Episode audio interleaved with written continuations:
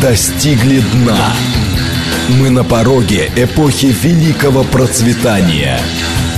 Экономика. Экономика. Программа предназначена для лиц старше 16 лет. Здравствуйте, микрофон Михаил Хазин. Начинаем нашу сегодняшнюю передачу. Как обычно, э, вопрос. Э, поскольку довольно много в выходные обсуждались различные выступления Путина на Санкт-Петербургском форуме, то по этой причине вопрос следующий. Как вы считаете, Путин э, имеет какие-то цели сложные, произнося свои речи, или нет? Варианты ответов. Да, у Путина имеется политическая линия, и любое свое выступление он использует для того, чтобы в рамках этой линии продвинуться. Вариант 2.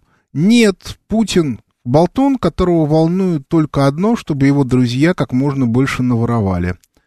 Вариант третий. А кто такой Путин? Еще раз. Первый вариант. Да, у Путина имеется политическая линия, которую он э, реализует. Вариант 2. Нет у него никакой политической линии. Единственное, что его волнует, чтобы его друзья как можно больше наворовали. Вариант третий. А кто такой Путин? Эм... Так вот, э, почему э, меня э, эта тема заинтересовала, поскольку я внимательно смотрю за тем, что пишут в интернете. Нет, я, я, прекрасно понимаю, что значительное количество людей, которые пишут, а являются засланными казачками. То есть, иными словами, когда мы читаем как бы, колоссальный объем ругани в адрес Путина, то мы понимаем, что есть заказ. Но вопрос, а почему этот заказ то актуализируется, то, наоборот, ослабляется, то еще чего-то. И вот это очень интересная тема. Опять же, заказчики могут быть разные. То есть сначала Путина могут ругать либералы, а потом могут ругать патриоты, а потом могут ругать и те, и другие вместе. А, так вот, почему э, мне кажется, что эта тема имеет некоторую актуальность? А дело в том, что э, Путин получил ответ. И по этой причине, собственно, об ответе мы еще поговорим, а пока э, только, так сказать, затравка. Значит, э, ну вот, смотрим, что у нас там на голосовании. Результат получился очень интересный. 40 процентов, ну, 39, я уже остановил голосование, но еще поступило несколько голосов, 38 даже процентов считают, что у Путина есть политическая линия, а 59 процентов, почти 60, считают, что нет у него никакой политической линии. Ну, наконец, 3 процента не знают, кто, кто такой Путин. Так вот, а, давайте смотреть. А Байден предложил Путину встречаться. Мы сразу с негодованием отметаем разного рода рассуждения, что они будут обсуждать какие-то конкретные мелкие дела, потому что конкретные мелкие дела, если уж прямо очень приспичило, можно было бы обсудить по телефону. Встречаться-то за... зачем? А потому что надо всерьез обсудить некоторые вещи серьезные. Теперь вопрос, а какие у Байдена серьезные вещи? А мы на самом деле видим, потому что за, те, ну, еще полугода не прошло, как он стал президентом, но близко к этому. А он фактически сказал, это зеленая повестка дня, то есть, иными словами, а, делается попытка запустить глобальную технологическую волну, это как раз ключевое, а, которая направлена на радикальные изменения технологий, которые позволят решить ряд задач, одна из которых сохранение технологического доминирования Соединенных Штатов Америки, которые последние лет 10 регулярно начинают все чаще и чаще проигрывать Китаю. А это абсолютно разумная линия с некоторой точки зрения. Я, я сейчас не буду обсуждать, можно ли ее реализовать с моей точки зрения, потому что э, та концепция, э, та модель кризиса, которая имеется у нас, ее на Западе нету. То есть они не в состоянии мыслить в наших терминах и, и, и, и в нашем понимании ситуации. Мы-то считаем, что мы в кризисе разобрались лучше, чем они, но в данном случае это не важно. Мы, мы говорим о концептуальных подходах. Второе. Байден говорит о том, что надо восстанавливать единство мировой экономики. То есть, если Трамп пытался а, разделить на кусочки мир и восстанавливать, ну, грубо говоря, экономику Соединенных Штатов Америки, наплевать на всех остальных, то Байден понимает, что с полным распадом мира а, в общем, и США восстановить не получится, ну и, и в мире будут очень большие проблемы. Но он также и понимает, что некоторая регионализация должна произойти. И таким образом ключевой вопрос, который а, он ставит и перед своими ребятами, и перед миром, это такой. Какие вопросы будут по-прежнему решаться на глобальном уровне? А какие будут решаться на региональном? вот на уровне валютных зон. Вот то, что он предлагает, это две темы. Первая тема – это вот та самая зеленая повестка дня. А тема вторая – это, э, ну, собственно, мы это видим. Это наиболее крупные рынки, в том числе финансовые, потому что Байден говорит о глобальных налоговых конструкциях. Одна из налоговых конструкций, которая объявлена была буквально на прошлой неделе, состоит в том, что надо сделать глобальный налог на IT-корпорации, причем деньги должны быть, оставаться в тех регионах, где они реально получены. То есть, иными словами, он готов уменьшить тот налог, который наложен на весь мир через мировую долларовую систему Бреттон-Вудскую, я подробно описываю эту ситуацию в книжке «Воспоминания о будущем». Там это очень подробно описано, как этот налог устроен. Он от него готов отказаться, и понятно почему, потому что если мир переходит к валютным зонам, как, как написано в нашей книжке закат империи доллара, то в этом случае а, нету а, вообще возможности этот налог собирать, потому что это на самом деле налог, который возникает за счет монопольного права на эмиссию доллара. А, соответственно, что-то он готов отдать. И вот теперь смотрим, что говорит Путин. Путин говорит следующее. Мы хотим иметь стопроцентную безопасность для России, ну и как бы он там с намеком говорит и для как бы окружения, чтобы там не было при, прямых угроз. Фактически речь идет как раз о тех самых зонах валютных, о зонах безопасности, о сферах ответственности.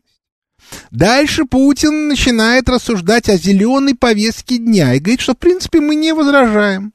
У нас есть соответствующие заделы, мы можем сделать независимо от Соединенных Штатов Америки свои технологии, и в этом случае мы не попадаем под технологические налоги неявные.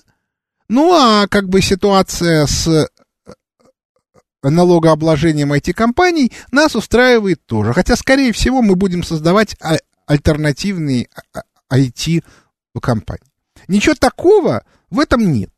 Но он говорит Байдену, вот в этом месте мы с вами согласны. Если мы получаем свою зону, в которой мы будем иметь возможность делать раз, два, три, четыре, пять, то в этом случае мы готовы на глобальную повестку дня в тех вопросах, которые вы предлагаете. Ничего как бы, такого в этом нету.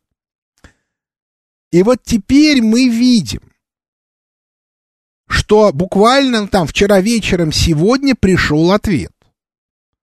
Генеральный секретарь НАТО Столтенберг объявляет о том, что нужно срочно собирать Совет России НАТО и переходить от процесса конфронтации, который уже зашел очень далеко, к процессу договоренностей. Перевожу на русский язык. Уважаемый господин Путин, мы ваш сигнал поняли, и мы с ним согласны.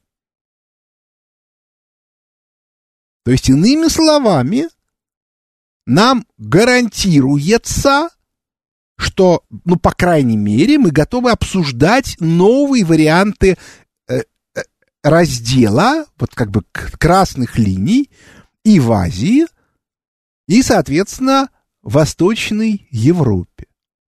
Теперь вопрос. А насколько адекватны будут они при этом обсуждении? А это тоже Путин э, говорил что, ребята, у вас все совсем не так хорошо, как могло бы быть. Ну, я про это уже много раз рассказывал, расскажу еще раз. А в реальности, если мы начнем смотреть даже на официальные цифры, которые выдают а, как бы, э, государственные статистические органы, желающие могут подписаться на обзоры фонда Хазина, и там на них посмотреть. Я там каждую неделю публикую те цифры, которые интересны. Которые неинтересны, не публикую. То в результате э, становится абсолютно понятно, что ситуация а, на Западе крайне тяжелая. И не исключено, что те договоренности, на которые мы, может быть, пошли бы сегодня, они нас уже не устроят в сентябре. Ну, просто потому, что у противника будут очень большие проблемы. Вот почему Байден спешит. Мы не Соединенные Штаты Америки и вообще не англосаксы. Если мы что-то на себя взяли, мы это будем выполнять, даже если это стало невыгодно. Поэтому договариваться нужно как можно быстрее, потому что чем дольше они тянут, тем хуже у них. Тут не пишут разные люди. И толку с этого, санкции уберут, нет, доллар опять по 30 станет, нет, процессора нет, собственного, все. Ну, во-первых, что значит нету процессора? Во-первых, если говорить о, о, о евразийской зоне, то там будет, по крайней мере, одна страна, которая умеет производить процессор. Это Япония. Во-вторых, а мы архитектуру процессоров мы делать умеем. И, и кстати, а, а, а кроме нас и США еще кто умеет? А, и по этой причине с этим никаких проблем нет. Санкции, все санкции работают только до тех пор, пока мы используем доллар. Путин, кстати, об этом сказал. Сказал, что, ребята, у доллара проблемы, потому что Соединенные Штаты Америки злоупотребляют и используют доллар в политических целях, в том числе через санкции. Он это прямым текстом сказал. Но в реальности они его еще печатают, что тоже не полезно. И поэтому э, на, на Западе начинается бешеная инфляция. Но вы поймите, а люди, которые сидят там внутри системы, они, может, и понимают, что дело плохо, но, не, но некая привычка, что мы круче всех, ну, в смысле, они, она очень сильно влияет на человека. Я работал на госслужбе, я очень хорошо понимаю, когда вам постоянно приходят какие-то цифры, то хуже, то лучше, а вы при этом приходите в свой кабинет, в приемной сидит знакомая секретарша, она вам приносит чаю, то у вас ощущения паники нету. Это у меня, я сижу со стороны, смотрю, у меня остатки волос на голове встают дыбом и говорю, господи, что же, это же ужас.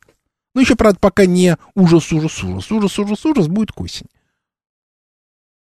Но они понимают, что да, у нас что-то не так. Но поэтому нужно быстро договариваться. Обращаю ваше внимание, еще раз, ответ последовал практически незамедлительно. Понятно почему. Полторы недели осталось до встречи. Сигнал послан.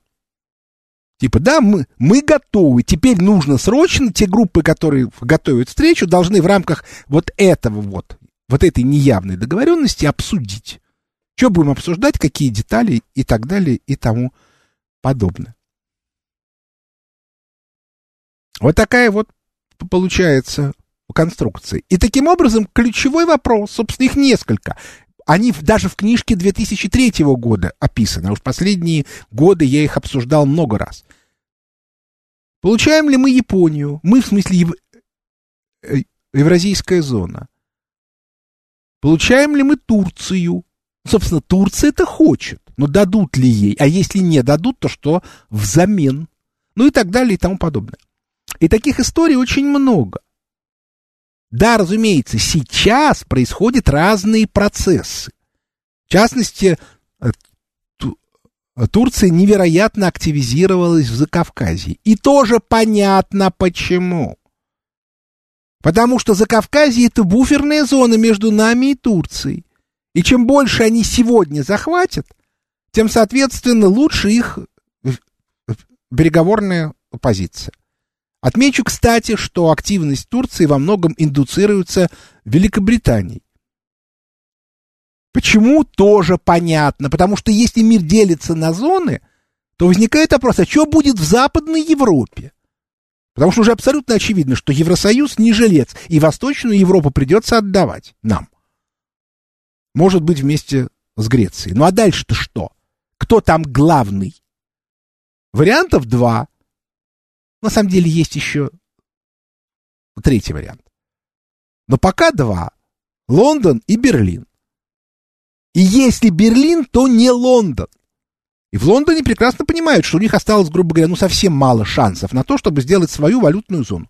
И для этого надо прежде всего развалить Евросоюз. И по этой причине столь агрессивная либеральная атака на соответственно, то, чтобы раскрутить партию зеленых. То есть, а в целом, на сегодня Евросоюз находится, ну вот с моей э, э, точки зрения, у, у, у последней стадии издыхания. При этом внутренние напряженности настолько велики, что они держат очень жесткий карантин, потому что нельзя допускать массовых демонстраций. Партия «Альтернатива для Германии» стремительно идет вверх, а зеленые, кстати, нет. Тут вот недавно прошли выборы в Саксонии, в зе, э, земельные, и да, э, выиграла э, ХДС. Напомню, что альянс ХДС, ХСС только на федеральном уровне, потому что ХДС это партия протестантская, а Х, ХСС — это партия католической Баварии. Они объединены на федеральном уровне, но а, в землях э, протестантских там только ХДС. Так вот, соответственно, ХДС выиграл, но зеленые фактически с большим отрывом за... А, не зеленые, а альтернатива для Германии заняла э, второе место с большим отрывом, а зеленые, наоборот, набрали меньше, чем бы им хотелось. И, соответственно, э, тут нам на, нафига нам это Восточная Европа? Э, жмоты рукожопые, ленивые. Ну, во-первых, не все они ленивые. Во-вторых, нам это нужно, чтобы там не, не было инфраструктуры НАТО, чтобы там были наши военные базы. И, наконец, это потребители, которые будут обеспечивать устойчивость нашей валютной зоны. А сейчас они обеспечивают устойчивость зоны евро. Но другое дело, что зона евро их больше кормить не может по причине экономических трудностей. Вот, и по этой причине э, допускать массовые выступления граждан ни в Германии, ни во Франции, ни в более мелких странах сейчас не, невозможно, ну, потому что не о том они будут говорить. На последнем съезде альтернативы для Германии всерьез обсуждался вопрос о выходе из Евросоюза. Вы что хотите сказать, что э, можно им разрешить летом во всех городах Германии устраивать демонстрации, в которых объяснять, что реально происходит в экономике перед выборами, это невозможно. Значит, нужно сделать так, чтобы демонстраций не было. Ну и вот и все. Вот. Поэтому тут как раз все понятно. Вот тут все понятно. А другое дело, что а, для того, чтобы все это происходило, нужно это все делать аккуратно и грамотно. Но при этом об, обсуждать это совершенно невозможно. К слову сказать. Мне вот тут все говорят, а вот, вот, ну, собственно, вот и пишут, да, а, не хотят, не хотят, а, значит, вот Путин не хочет увольнять Набиулину и Силуанова, значит, он с ними заодно. Еще раз повторю, уже в который раз. Мы находимся в долларовой системе. Невозможно жить в долларовой системе и не иметь возможность согласовывать с ними позицию. Они определяют правила игры. У нас за согласование отвечает Набиулин и Силуанов сегодня. Ну, увольте их, ну, поставьте Глазьева. Глазьев будет звонить в МВФ, а там не будут поднимать трубку. И что делать? И это абсолютно нормальная ситуация. Она как бы встречается очень часто. И, ребята, вы в нашей системе. Мы начальники. Это наш доллар. Если вы хотите работать с нашим долларом, будьте любезны слушаться. Ну, по крайней мере, хотя бы частично. Другое дело, что если будет принято решение о разделе, и тогда это ваша сфера ответственности, в смысле наша, тогда, ну, как бы, что делать, назначайте к, кого хотите, э, того и, и, и назначайте. Главное только, пожалуйста, вы вот обещали, что вы не будете, э, как бы, дезавуировать зеленую повестку дня. Ну вот, не надо этого делать. Абсолютно рабочая ситуация. Для Байдена и компании она абсолютно необходима, потому что если Китай и Россия начнут демонстративно разрушать зеленую повестку дня, то у, у, у Байдена на выборах, э, там какой, какой, какой там будет, 24 год, будут очень большие проблемы. Вот, вот, вот в чем весь фокус. И по этой причине я абсолютно убежден, что линия политическая у Путина есть. И он ее неуклонно двигает. Вот содержание этой линии мы не знаем. И более того, я думаю, что никто не знает. Ну, за исключением, может быть, очень близких э, людей к, к Путину по отдельным направлениям. Ну, собственно, если вы понимаете, у Сталина была абсолютно вот такая же ситуация. Мало кто понимал, что он на самом деле делает. Так бывает всегда, когда человек э, ведет очень сложную игру. Именно игру. Вот такая вот конструкция. И поэтому я как бы не, не очень понимаю, а, мотивацию тех людей, которые объясняют, что Путин ничего не понимает. Но если хорошо, ну хорошо, ну не понимает, тогда почему ответ Столтенберга последовал немедленно? Казалось бы, Путин довольно жестко говорил на этом самом, на форуме. Более того, в СМИ и в интернете все про это говорят, что Путин крайне жестко туда, и вдруг Столтенберг так вот прямо вот-вот-вот. Да потому что, соответственно, то, что говорил Путин, абсолютно соответствовало той логике, которую э, высказал Байден. Я ее в, в начале передачи рассказал.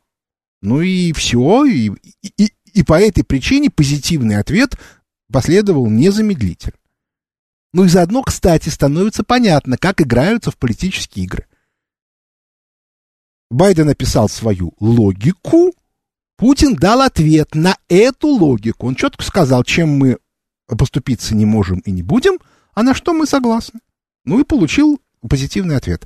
Перерыв на новости.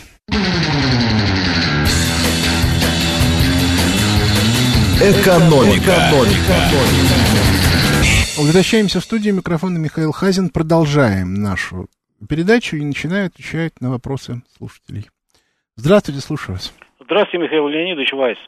Э, на прошедшем недавно форуме от тех лиц, которые вы упомянули в прошлой часовке, получасовке, я имею в виду финансистов, они озвучили так называемые нерадужные перспективы по поводу развития, развития российской экономики, в том числе и с дальнейшим падением граждан э, доходов граждан, которые, видимо, зависят от санкционной политики наших заокеанских партнеров. Не кажется ли это вам, что это призыв к правительству не растягивать очередной баян дедоларизации, Как известно, американские партнеры со времен Бреттон-Вудской конференции относятся не только ревностно, но и агрессивно к тем, кто пытается оспорить и исключительность и универсальность долларовой системы. Спасибо большое. Ну, они, конечно, могут не, не, э, этого не хотеть, но это уже как бы объективно рассыпается. Чего уж там.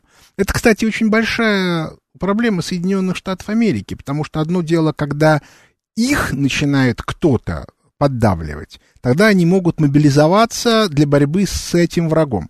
А в случае с долларовой системой она разрушается изнутри. Там основные разрушители внутри Соединенных Штатов Америки. И кому предъявлять претензии?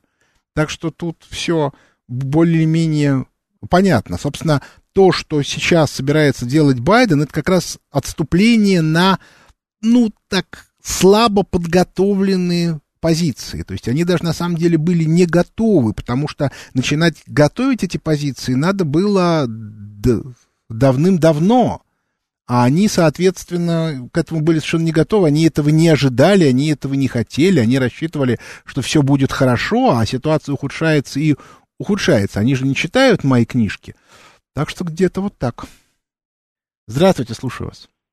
Добрый день. А, Михаил Санкт-Петербург. Да. Хочу задать вопрос такого рода. Э, после новой Ялты э, догонит ли Россия по, по, по покупательной способности вот текущие, э, текущее значение Америки? Вы знаете, те, текущее значение Америки точно не догонит. А вот то значение, которое будет в Америке после кризиса, может и догонит. Потому что э, сверх потребление, которое сегодня в Соединенных Штатах Америки, его, конечно, больше не будет. Спасибо. Здравствуйте, слушаю вас. Алло, добрый день, Михаил. Вадим Подмосковье. Знаете, я регулярный ваш слушатель и во всю вашу информацию стараюсь изучать. С, чем, с большинством согласен, с чем-то не очень. Но вот ваша антиэкологическая позиция, вот постоянно меня удивляет. Знаете почему? В Потому что смысле? я вот живу в Подмосковье, я, вы в городе, а я в Подмосковье, я реально вижу деградацию. И вот почему вы не допускаете, что европейцы и Запад, в общем, действительно озабочен гибелью планеты и все такое? Почему продвигают зеленый... Ну, потому что нету ни одного более-менее веского э, аргумента в пользу того, что на климат влияет человек. Ну, просто нету этих аргументов. А кроме э, демагоги. Ну а что, если демагогия, то тогда, соответственно, что ее обсуждать? Она на то и демагогия. Здравствуйте, слушаю вас. Алло. Алло. Не хочет. Здравствуйте, слушаю вас. Михаил Леонидович. Да. Доброе утро. Виктор Михайлович из Домодедова. Э, Михаил Леонидович, вот э, из первой части э, стало ясно, что вы рассматриваете предстоящую встречу как новую Ялту. Нет, если нет, обратимся... это не новая Ялта. Новая Ялта это будет официальное мероприятие с определенной заранее повесткой дня, и на, на которой это будет все легализовано. Сегодня это пока общие разговоры на тему о том, а вы согласны вот так? Да, мы согласны. А как бы предварительно? То есть это пока только первое, но это уже преддверие, да. А вот э, участие Китая, но не предполагается э, даже на предварительной стадии разговора. Вы знаете, э, я подозреваю, что Соединенные Штаты Америки а, с Китаем должны сначала разобраться, а, потому что что э, Китай очень сильно давит по, по известным причинам. У них заканчивается, по-моему, в 24 году э, договор, от, вот этот самый э, главный, базовый. А и для Китая принципиально важным является получить Тайвань. А Соединенные Штаты Америки, ну, как бы ни при каких условиях его отдавать не хотят. То есть вот это вот базовая проблема. И до тех пор, пока они ее между собой не решат, они Китай звать не могут. Ну, потому что требование Китая будет понятно. Ребята, вы хотите договариваться о разделе мира, давайте начнем с того, что отдадим нам наш Тайвань. Вот в чем все, все дело. Поэтому я склонен считать, что... Да, ну и кроме того, я думаю, что у Байдена ну, все-таки есть тайные мечты, что если предложить нам уж очень хорошие условия, то мы откажемся выступать в связке с э, Китаем. Я не думаю, что Путину уда удастся на это развести, но Байден может думать иначе. Здравствуйте, слушаю вас.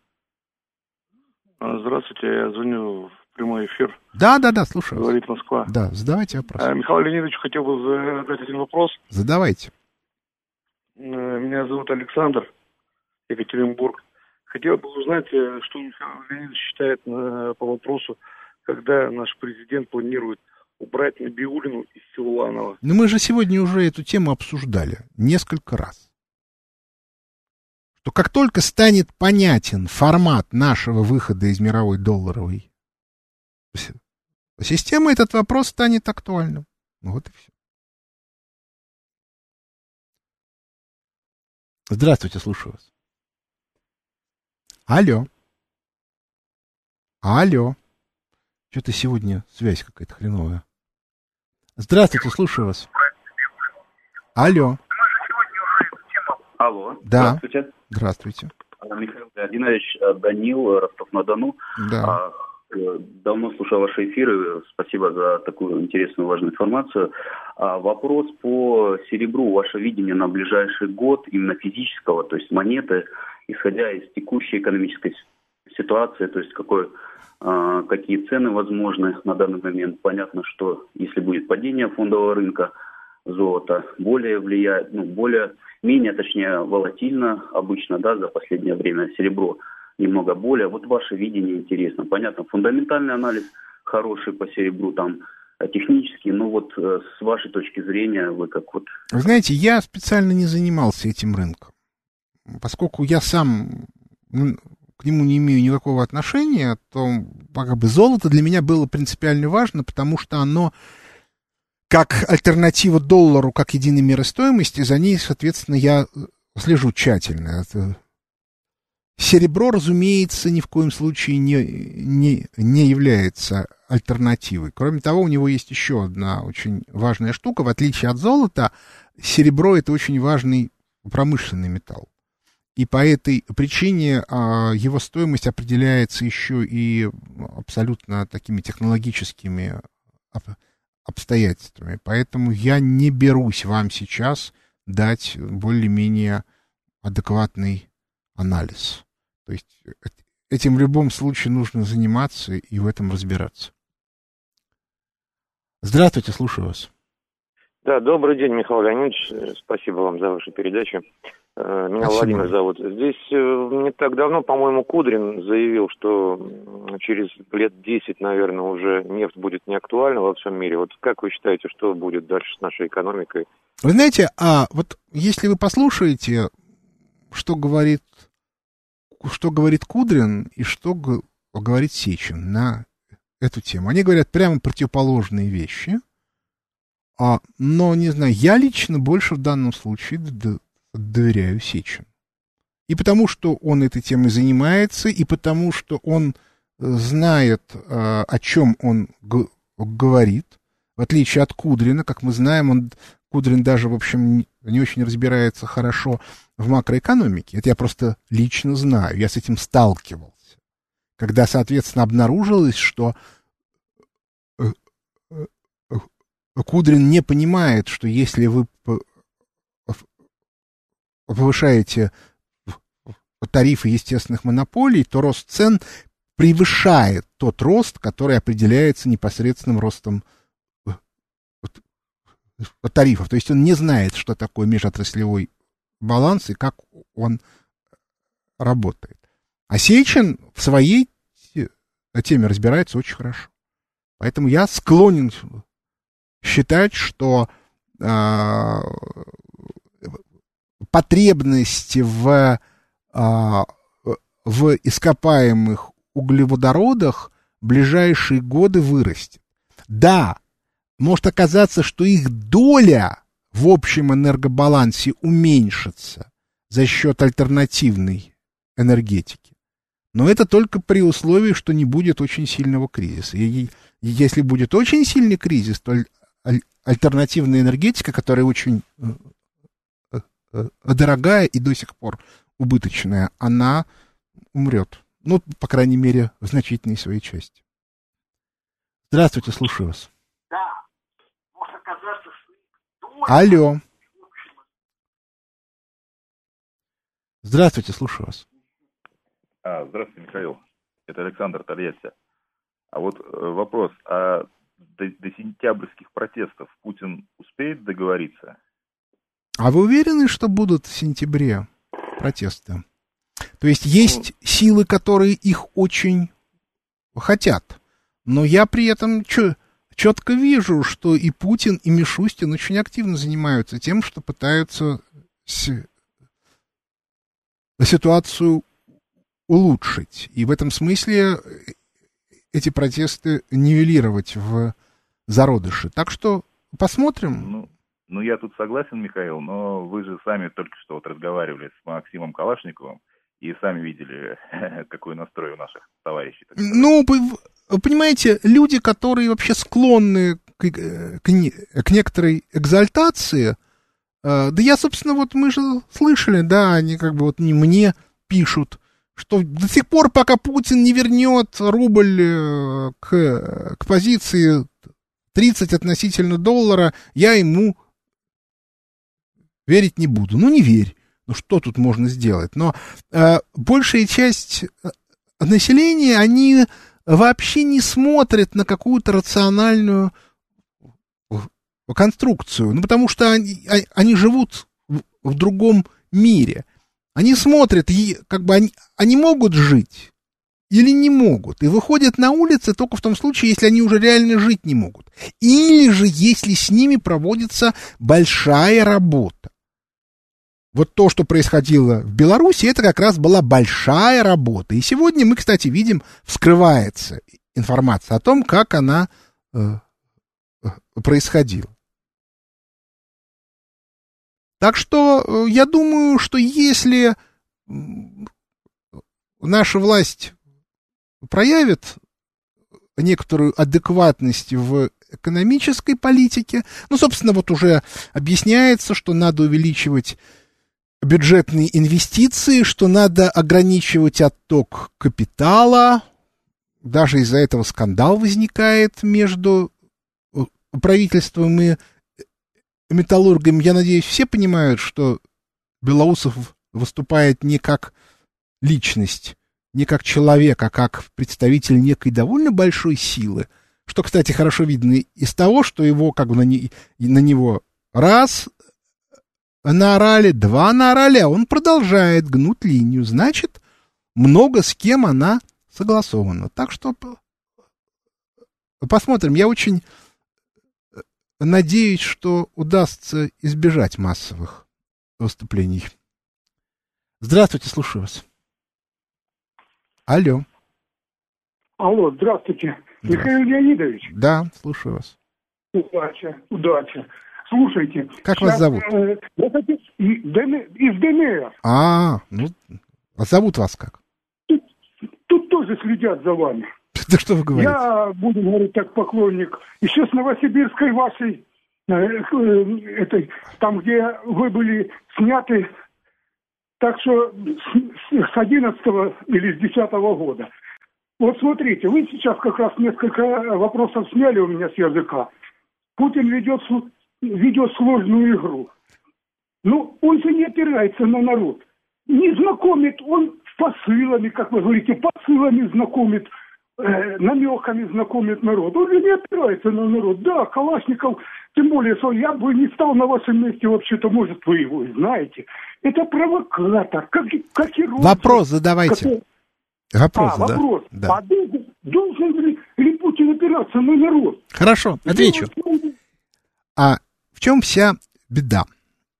Когда вы занимаетесь политикой, то вы неминуемо затрагиваете механизмы, которые широким народным массам неизвестны, они их не понимают и не чувствуют. Это очень хорошо описано в книжке лестница в небо. Я, это, я эту тему специально отдельно оговаривал, что в ней нужно разбираться.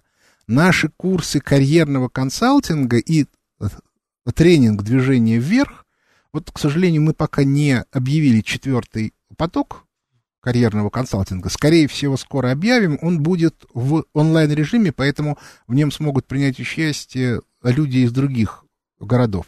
А движение вверх ближайшее будет а, через а, две недели в Санкт-Петербурге. Желающие могут а, в интернете посмотреть и туда приехать, кто может, потому что движение вверх два дня всего.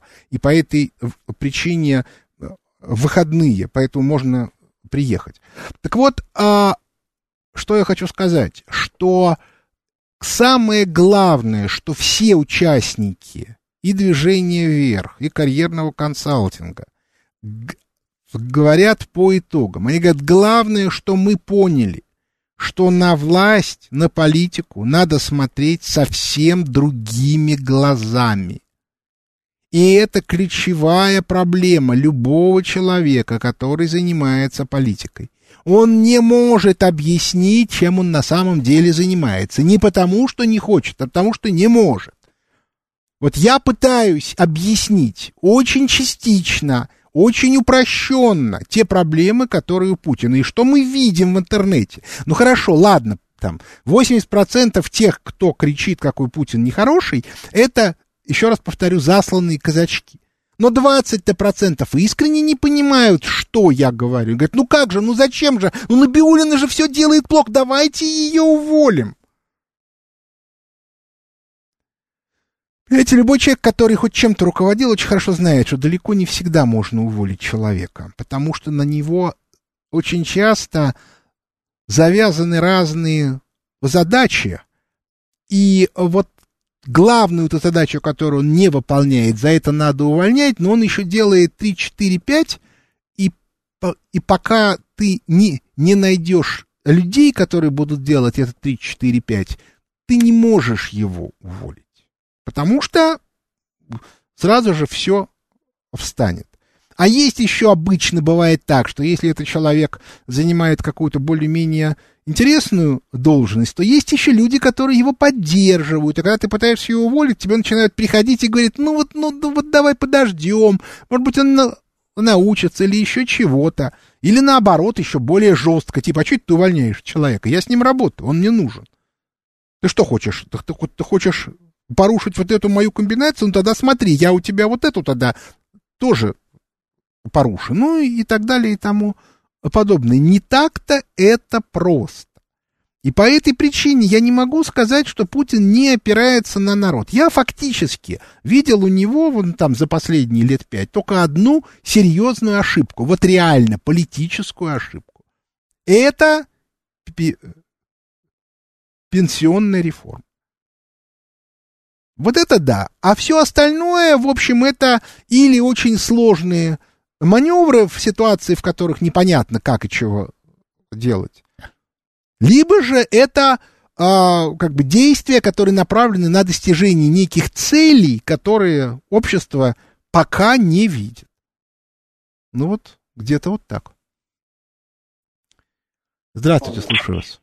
Алло. Здравствуйте, Михаил. Да. А, вот отказ от доллара, какой тяжести он ляжет на население? Будет ли это сопоставимо, к примеру, с реформами Зверева в 1947 году. А от... это зависит от обстоятельств. Дело в том, что у нас же экономика-то все-таки рублевая.